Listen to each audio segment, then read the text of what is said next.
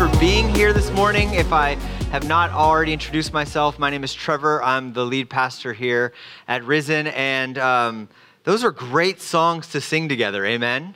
What did we think about that new song, All Glory Be to Christ? Nice. It's a great song. I love that song. I really do hope that, um, that when, when you find yourself on New Year's Eve hearing the tune to Auld Lang Syne uh, and you don't know the words, because you probably don't know all of those words, nobody does, that you instead, um, that your heart and your mind would be drawn towards the glory of Christ. Uh, if you're here for the first time, welcome. It's so lovely to have you. Um, if you've got a Bible in front of you, I would invite you this morning to turn to Mark chapter 13, is where we will spend a little bit of time together this morning. We just finished a couple of weeks talking about giving and generosity and stewardship and money. And I'm thankful for Tim's work last week as I was away. But I am back here this morning to be with you in the beginning of our Advent season. Um, as you know, there's already one candle that is lit. We will light a candle each week as we prepare for that morning on Christmas Day when we celebrate what's called Advent. If you're unfamiliar with the word Advent, Advent means coming, um, and it is a celebration of and a waiting for the coming of Christ. And so we call the first advent or the first coming of Christ is at Christmas time. And all of us are waiting until December 25th, where we will then celebrate with presents and all sorts of things the coming of Christ or the first advent. Um, but the advent season is also a, a recognition about the second coming of Christ, which we will get into in just a moment. Now, it's supposed to be a season of waiting, a season where in which we sort of patiently wait, but very few of our lives are filled with patience right now. Uh, most of our lives feel like uh, they're jam packed with events and things to do, and lists to check off, and cards to send. And the Christmas season can be a very lonely season and a very busy season. And it is true that it feels like the Christmas season starts the day after Halloween um, in this city, right? It just gets moved back and back. Halloween's maybe best gift right now is that it holds the line um, and keeps Christmas from retreating into the summer months. Now, traditionally in the Christian church, uh, the Advent season preceded the Christmas season. So, traditionally in the Christian church, the Advent season started um, a few Sundays before Christmas, and then it was a season of waiting, and the Christmas season officially starts uh, for the Christian church on December 25th, or Christmas Eve into December 25th. And then that ends up being the Christmas season, ends up being 12 days of celebration, where if you're very fortunate enough to find the right person, your true love will give you a lot of birds. So many birds over the course of 12 days. Um, that's not what we do anymore. In Western society, we typically extend the whole season into just one. We call it the Christmas season, and many people in our city are going to be putting their trees curbside the day after Christmas in preparation for the new year. That's kind of normal in these parts, but in the church, it's a season of waiting and then a season of celebration. And this morning, we will focus on primarily the second coming or the second advent of Christ. The rest of the time in December as a church, we'll look in preparation for that first advent and we'll talk about the coming of Christmas. But today, we start with the second advent. I want to begin by talking about the importance of staying awake. We all like good sleep and we all recognize that good sleep is important to get, but there are some times when it's important to stay awake. If you get a concussion, for instance, one of the things that instantly will happen is people will try to make sure that you stay awake. Or if you're watching small children, there's a good chance that you need to be staying awake. Uh, or when I was a young high school, just out of high school student, I found myself leaving a concert, driving home, getting pulled over on the road, and being forced to take a DUI, uh, uh not DUI, uh, uh, a test uh, to see if I was sober. And I was sober. I hadn't drunk, drank anything. I was under 21. I'm a good Christian boy. And, um, but I did get pulled over, and the officer pulled me over because I was driving while tired and struggling to stay awake, which can be just as dangerous as drunk driving. There are times when staying awake is absolutely essential. Like if you're a high school boy and you're at a sleepover, you do not want to be the first person to fall asleep. I can assure you that will always end poorly. It's good to get good sleep, but sometimes staying awake is essential. And the reason that I'm highlighting staying awake and its importance is because when we think about the second advent or the second coming of Christ, as we'll look at this morning, Jesus really emphasizes the importance of Christians being an alert, awake group of people. We love the first advent and we'll talk about it the rest of the month. We love it. It's so sentimental. It's so wonderful. You get, right, away in a manger, no crib for a bed. The little Lord Jesus laid down his sweet head. Uh, uh, the, the cattle are lowing. The, the, there's no baby, the cry, no crying. He makes this serene, it's probably not true, but it's this beautiful, serene picture of straw and hay and babies and Bethlehem and angels and kings. And it's beautiful. We love the first advent. We love it. We can drive around the city and see nativity scenes we love the first advent. What I want you to hold on to this morning is that while we love the first advent, the second advent is equally important. It doesn't often get as much notoriety or as much, uh, uh, uh, it's not talked about quite as much as the first advent, especially in our world today. But the second advent is equally important. And if there is no second advent, then there really is no hope. We'll talk more about that as we move forward. But I want you to see that the first advent is beautiful and the second advent is equally important. And you'll see this theme in the text this morning of Jesus reminding us that our responsibility in light of the second advent is to stay awake, something I hope some of you will do through the sermon in our time together as well. All right, uh, Mark chapter 13 is where we will be. If you've got your Bible, you should have had time to turn there. It will also be on the screen in front of you. So this is Mark chapter 13. Uh, Jesus here is talking about his return, his second coming, if you will. And this is what it says in Mark 13, just verses 32 through 37. Jesus said, But concerning that day or that hour, no one knows. Not even the angels in heaven, nor the Son, but only the Father. Be on guard. Keep awake, for you do not know when the time will come. It's like a man going on a journey. When he leaves home and puts his servants in charge, each with his work, and commands the doorkeeper to stay awake. Therefore, stay awake. For you do not know when the master of the house will come in the evening or at midnight, or when the rooster crows, or in the morning, lest he come suddenly and find you asleep. And what I say to you, I say to all stay awake. As Jesus in this particular text begins to talk about his second coming, he just has finished talking about the destruction of the temple, and he looks through that day to this future day where in which he would return as he promised. Here's how I want to break down uh, the text this morning, and this will be my outline for those of you who are taking notes. I want to talk about the promise of the second advent or the second coming, the preparation for the second advent, and then the point of the second advent. So the promise, the preparation, and then the point. Let's begin by talking about the promise of the second advent. When Jesus is speaking here and teaching his disciples, he already knows that he is going to die, and he knows that that moment of his death will come with some great gifts. But he looks beyond that moment to a moment in the future where in which Christ will return. Christians have always historically confessed in our great creeds that Christ will return as he promised. And here Christ is teaching about his return, and he's telling us that we ought to stay awake. But there's an important recognition in this very promise that he makes. Two things that we can be sure of.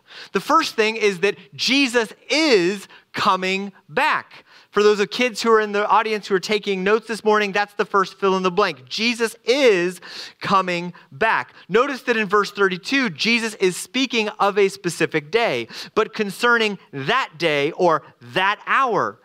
He, he is saying that that day and that hour is something that's going to happen. And when Jesus makes promises, he keeps them. In fact, throughout the Bible, every time God makes a promise, God keeps his promise. We live in a world where people rarely keep their word. Politicians will lie through their teeth at, at, every sort of opportunity. And it's hard to find someone who will just give you the straight truth and will hold to their word. God always tells the truth, God keeps his promises. We know that in part because the first advent, the first coming of Christ was promised. If you've been with us as a church this last month, we've been in the book of Genesis. And in Genesis, we saw that very first Christmas promise. All the way back in the Garden of Eden, in Genesis chapter 3, verse 15, right after Adam and Eve had disobeyed God by eating of the fruit, God turns to the serpent who had tempted them and speaks not just to the serpent, but to the one who is inhabiting the serpent, Satan himself, and declares to, to Satan that he will be crushed. And how does he say that? Well, in Genesis 3:15, it says, "Between your offspring and hers, he will crush your head." Here in Genesis 3:15, we see a picture of a promise that God makes that there would be an offspring, a descendant of Eve who would one day defeat the serpent. That promise, all the way back at the beginning of the Bible, is fulfilled in the first coming of Christ, at the first advent. That's one of the first, that is the first sort of prophecy pointing to Christ in the Bible, but there are many more. As we mentioned earlier, a guy named Isaiah comes along. And Isaiah will say, hundreds of years before Christ lives, that there would be a virgin who would be with a child and that that child's name would be Emmanuel, God with us. In Micah chapter 5, verse 2, we get a text that tells us that the eternal one was going to be born in Bethlehem.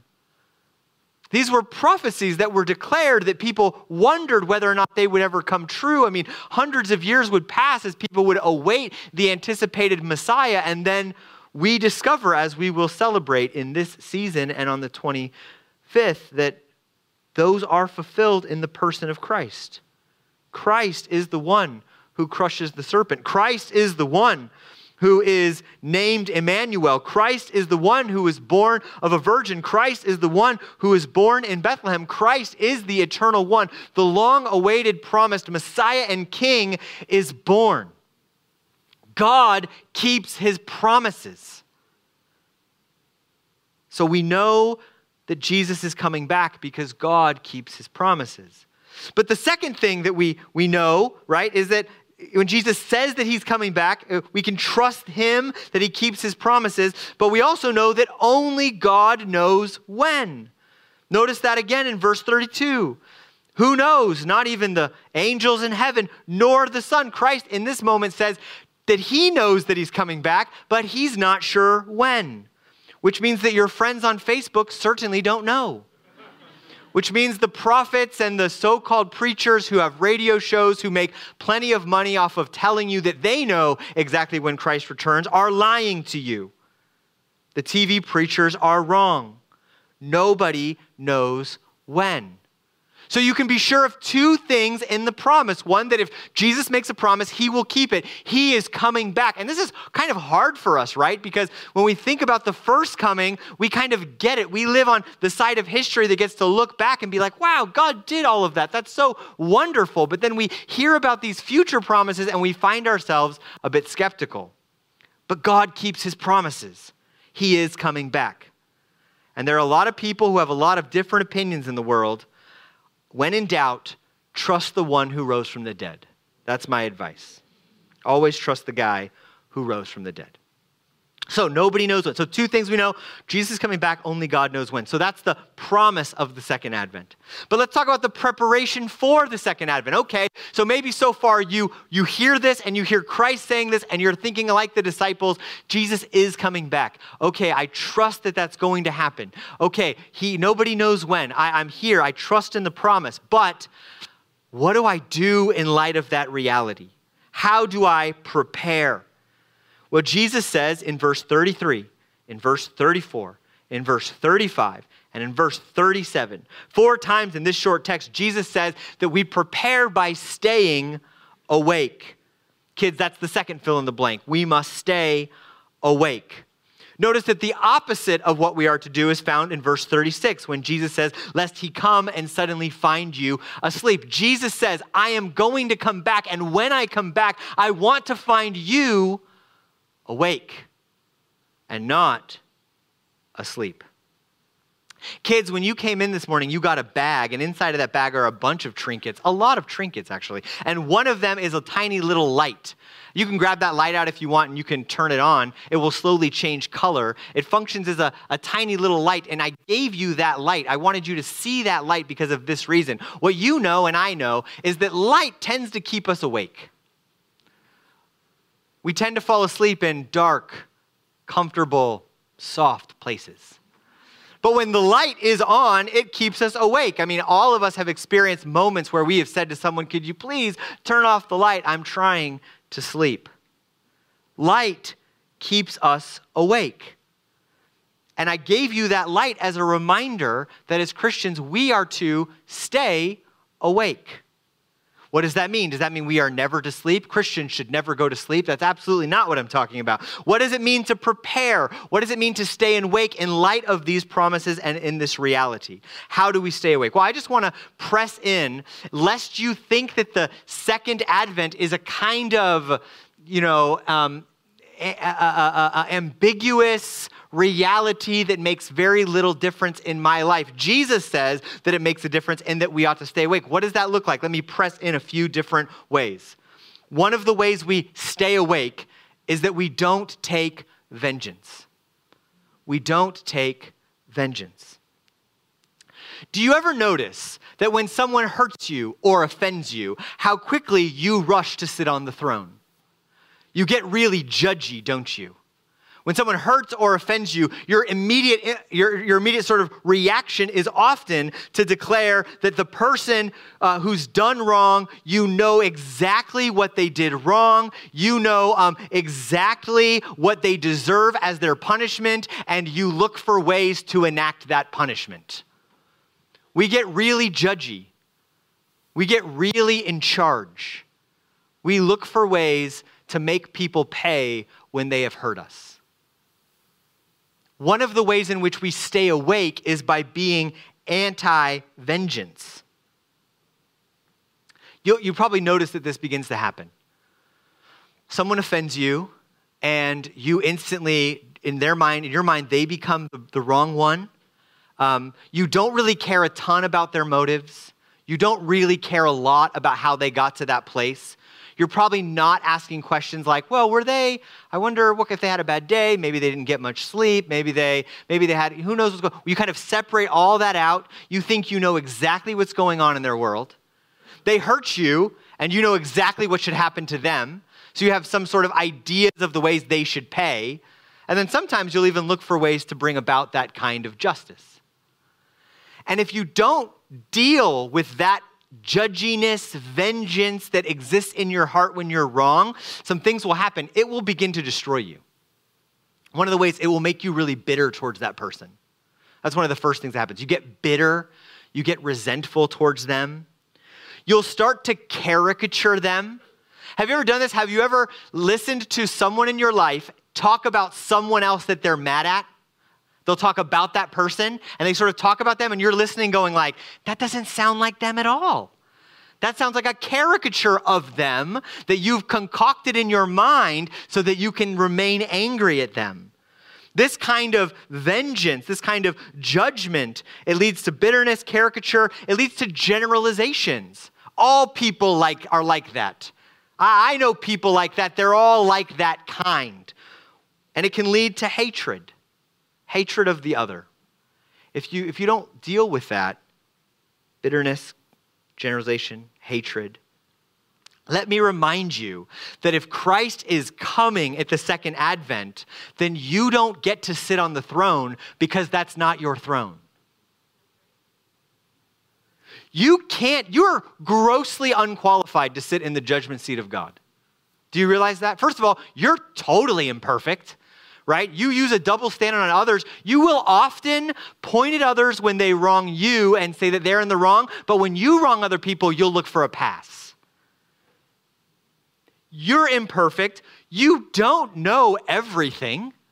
I know you sometimes think you do, but you don't. You don't know what they're going through, what situation happened, what things led to this particular moment. And just to be clear, you don't have the ability to enact perfect justice. You are wholly unqualified for the judgment seat. So, one of the ways that you can stay awake this morning is by declaring before God, God, I'm going to forgive that person. I'm not going to hold anger towards them because I don't know what's going on. I can't enact justice. I'm not in control. I'm an imperfect person, and I'm going to trust that the judgment seat is a seat that you are wholly qualified to sit on, and I am not. Amen? Secondly, we don't procrastinate. Notice here that Jesus is talking about staying awake as it pertains to the work we have to do. He says it's like a man going on a journey, verse 34. When he leaves home, he puts his servants in charge, each with his work. So he says it's like a man who's leaving and people have work to do.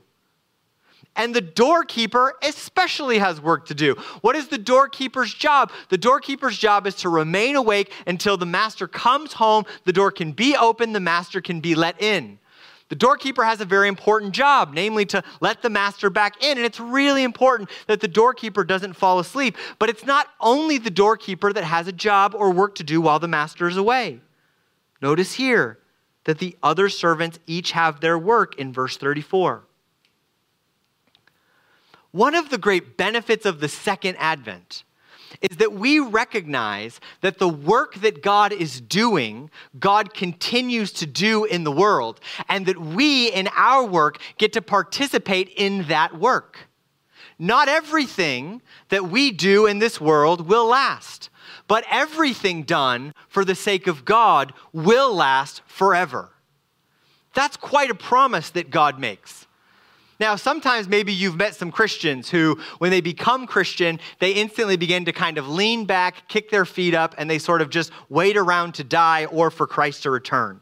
But that is the opposite of the attitude that Christ says that we are to have. Rather, our work should begin to reflect the future reality of God's coming kingdom. If I told you right now, Jesus is coming back and he's going to bring about the completion of his kingdom, would you want to be found in that moment, having given your life to things that will last and things that will matter or things that will fade away? Just a couple of weeks ago, Jesus says that we like to. We often like to pursue earthly treasure which doesn't last, but we ought to pursue the treasure that does last, the kind that lasts forever. I want to remind you this morning that you are gifted by God. That, that, that the, the, the, your personality, your presence, your time in space, the work you have, the things you're passionate about, you weren't made to be anybody else. You were made uniquely you by God for Him and for His kingdom. Every Christian should be doing ministry your ministry might look different in Monday and Tuesday, where you're serving and how you're serving, but how you go about doing your job, how you go about loving your family, how you go about raising your children, how you go about treating your neighbor, how you go about living, those things really matter. They've been gifted to you by a God who made you for a reason. You're not an accident, you're made on purpose. And you want your life to make sense in that coming kingdom. One of the analogies I often think about um, is uh, I, I like to think of Christian faith as hearing a song that hasn't been heard by everybody yet, but is a song that will be the song of all creation, if you begin to dance to that rhythm, to that tune, it's going to look a little weird now. If you start dancing to a song that no one can hear, it's going to look a little strange. And people might make fun of you a little bit. What are you doing? Why are you living like that? Why are you doing that? Why are you moving like that? But one day that song will be clear. And it's my hope that your life and your dance and your rhythms will make sense in light of that song. So don't procrastinate. Christ is coming back. And we want the work that we've been doing to matter. Third, we don't lose hope. We don't lose hope. It is easy to grow weary and cynical. Look again at verse 35. Jesus says, Stay awake because you don't know when the master of the house will come. Will he come in the evening? Will he come at midnight, when the rooster crows, or in the morning? The reality is that we can get really cynical at times. We can, we can grow weary. We can begin to wonder whether or not anything we're doing really matters at all. This becomes a temptation that's found in the early church. Paul, the apostle, in 1 Corinthians, writes a letter to the church. And in 1 Corinthians chapter 15, verse 58, it might be on the screen, um, Paul will point out here, he says, Therefore, my beloved brothers, be steadfast, be immovable, always abounding in the work of the Lord, knowing that, the, that in the Lord your labor is not in vain. Paul reminds them that their work matters because it's going to be tempting for them to begin to wonder whether or not Christ is going to return at all. There are moments where in which we are living in this life and we begin to wonder, Christ, are you, where are you? I turn on the news, God, where are you? Right? We look at we look at our world, what's going on? We look at sometimes when things are going really well in the world, we look at things are going well and we go, "Man, this is fantastic." And when things are going really poor, we wonder, "God, where is your hand? What are you doing? Where is this all heading?" But the promise of scripture is that because the second coming is real, we never get to lose hope. Hope is hard to find. In our world today, many people want hope, they believe in hope, they like the idea of hope, but they don't know where to find hope, real hope. Hope that you can bank your life on hope that enables you to look through any situation that you're facing and saying, Yes, this is difficult. Yes, this is hard. Yes, this is crippling at times, but I still believe that there is good reason to hold on to the promises and to the future because God is real and God has made promises and God keeps his promises, and therefore I have hope in the face of weariness and cynicism. Brother, sister, friend, neighbor, I don't know where you're at this morning as it pertains to your own weariness. I don't know how exhausted or how tired you are. I don't know how close you've been to giving up in the last season. But I do know that hope is real. I know that hope is real because I know that Christ is coming again. So we are anti vengeance, anti sloth, anti cynical. And instead, as Christians, we are to be and have good reason to be a people of peace people of joy and a people of hope. Let me ask you this morning how awake have you been to the reality of the second advent? Is this only for some people? No, look at verse 37. Jesus says, What I say to you, I say to all, stay awake. All of us must stay awake. Finally, the point of the second advent. Why the second advent? From the beginning of Scripture all the way to the end, the Bible is perpetually interested in this question What is wrong with the world? And what will make everything right? Now, as we've talked often in our church, we recognize that there was a time when it felt like economic progress was the solution to everything. And then we saw that greed is still a thing. We thought that technology and its advancement was the answer to everything. And then we discovered that technological addiction and our very vices can be, we can take the good things that humans make and we can continue to use them for destruction. when I talk about the challenge of hope, I also wrestle with, and our world wrestles with this question what is it that's going to fix this broken world? What's going to make the world right? And the answer, according to the Bible, again and again, is that Jesus will make everything right.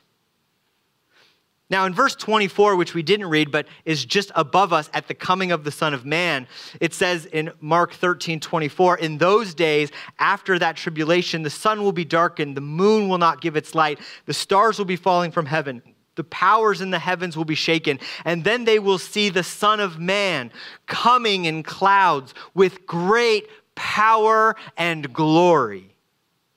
This is different than straw in a manger. This is the Son of Man coming in clouds with power and glory, coming to make everything right. We know that in this world, everything is not right. Let me ask you a question, friend, neighbor, if you're here and you're not a Christian.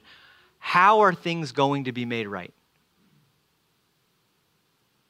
Are things going to be made right? Maybe you're in that camp of thinking, you know, I, don't think things are going to be made right. Everything's just kind of terrible in perpetuity. There is no hope.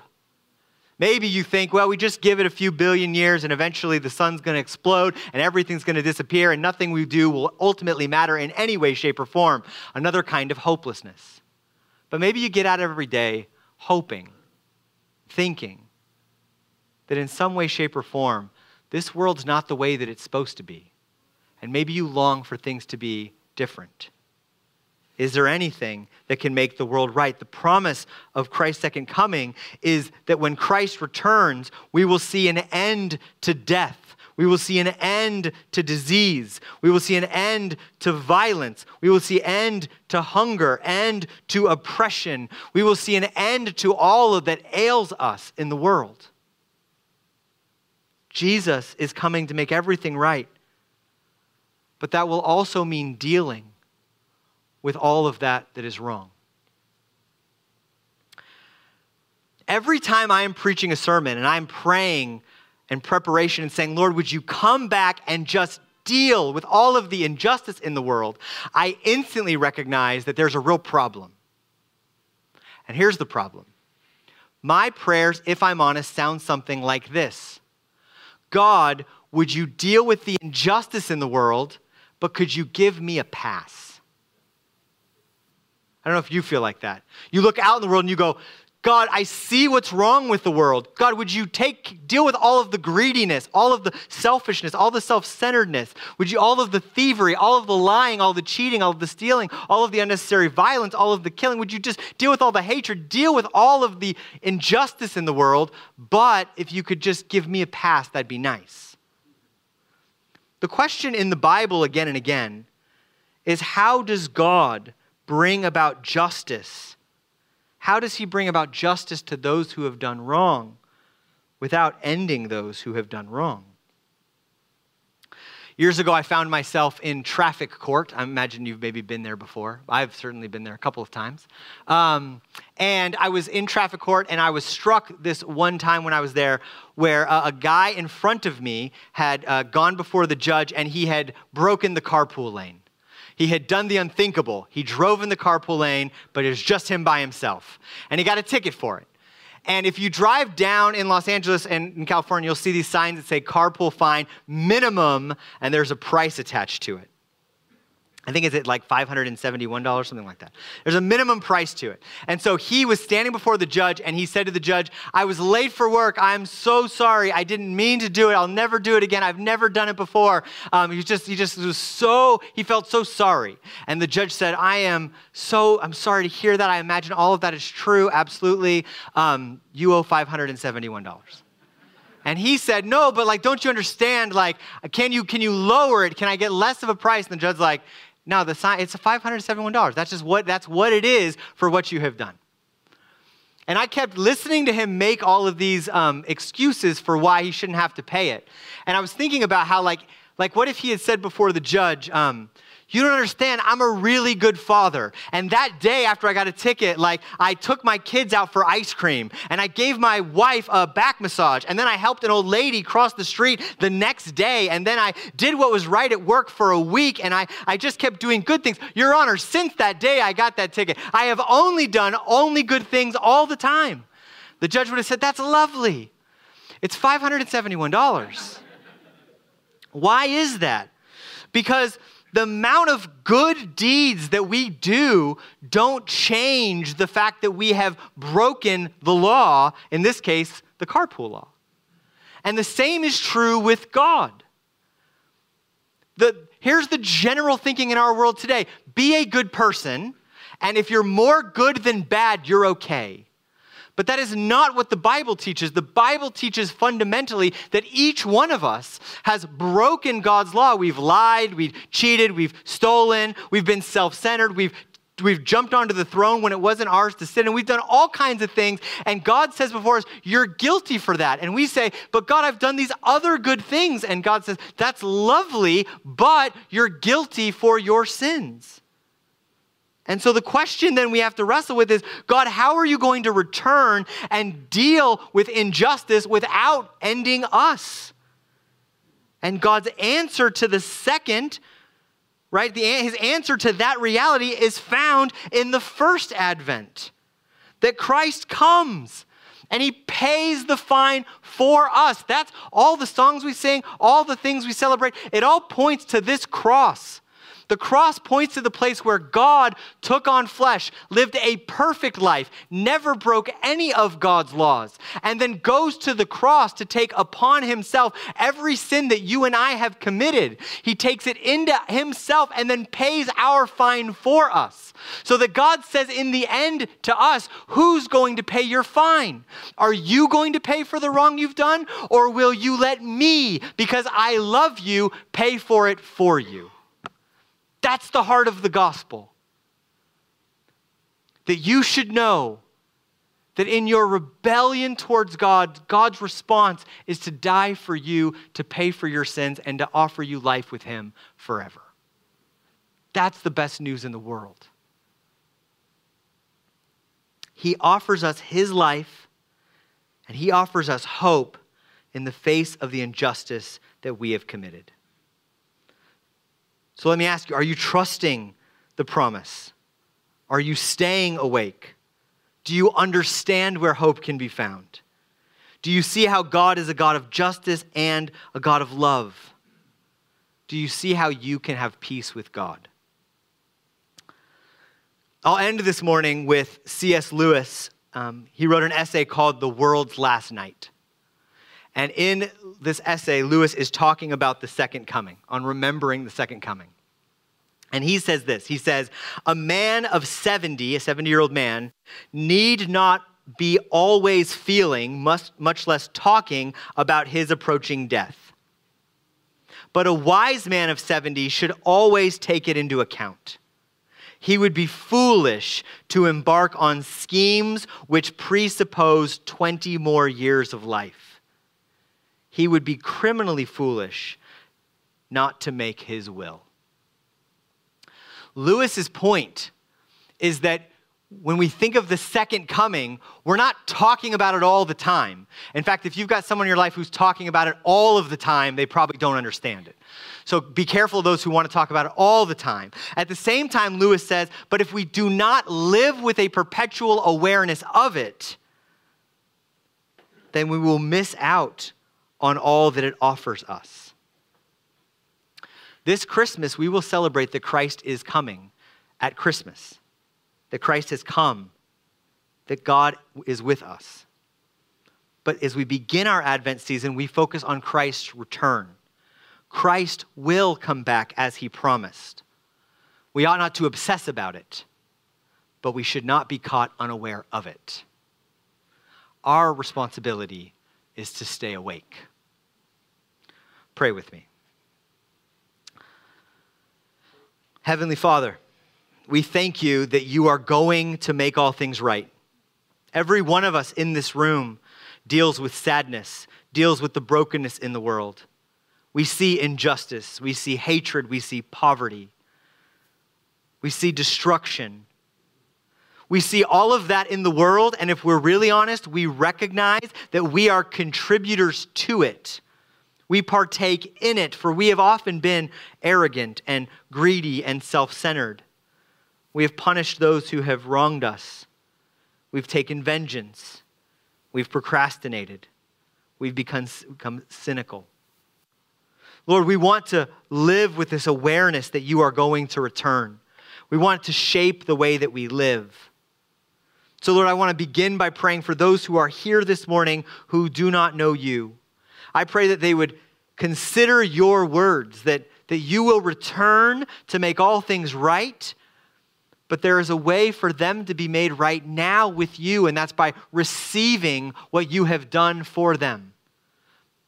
On the cross, Jesus dies is raised again the third day so that we can then say, God, my sins have been forgiven. They have been paid for. The debt that I owe you has been paid by Christ. And I receive that payment. And I'm blessed and grateful that you would welcome me into your kingdom. I pray that none of us on that day when you return would be responsible for paying our own debts, but we would gladly receive Christ's payment. And I pray that each one of us would remain awake. We would keep our eyes focused on the second coming, that it would change the way that we live. Because, Lord, we know that the second advent is as important as the first. So help us stay awake. It's in your name we pray. Amen.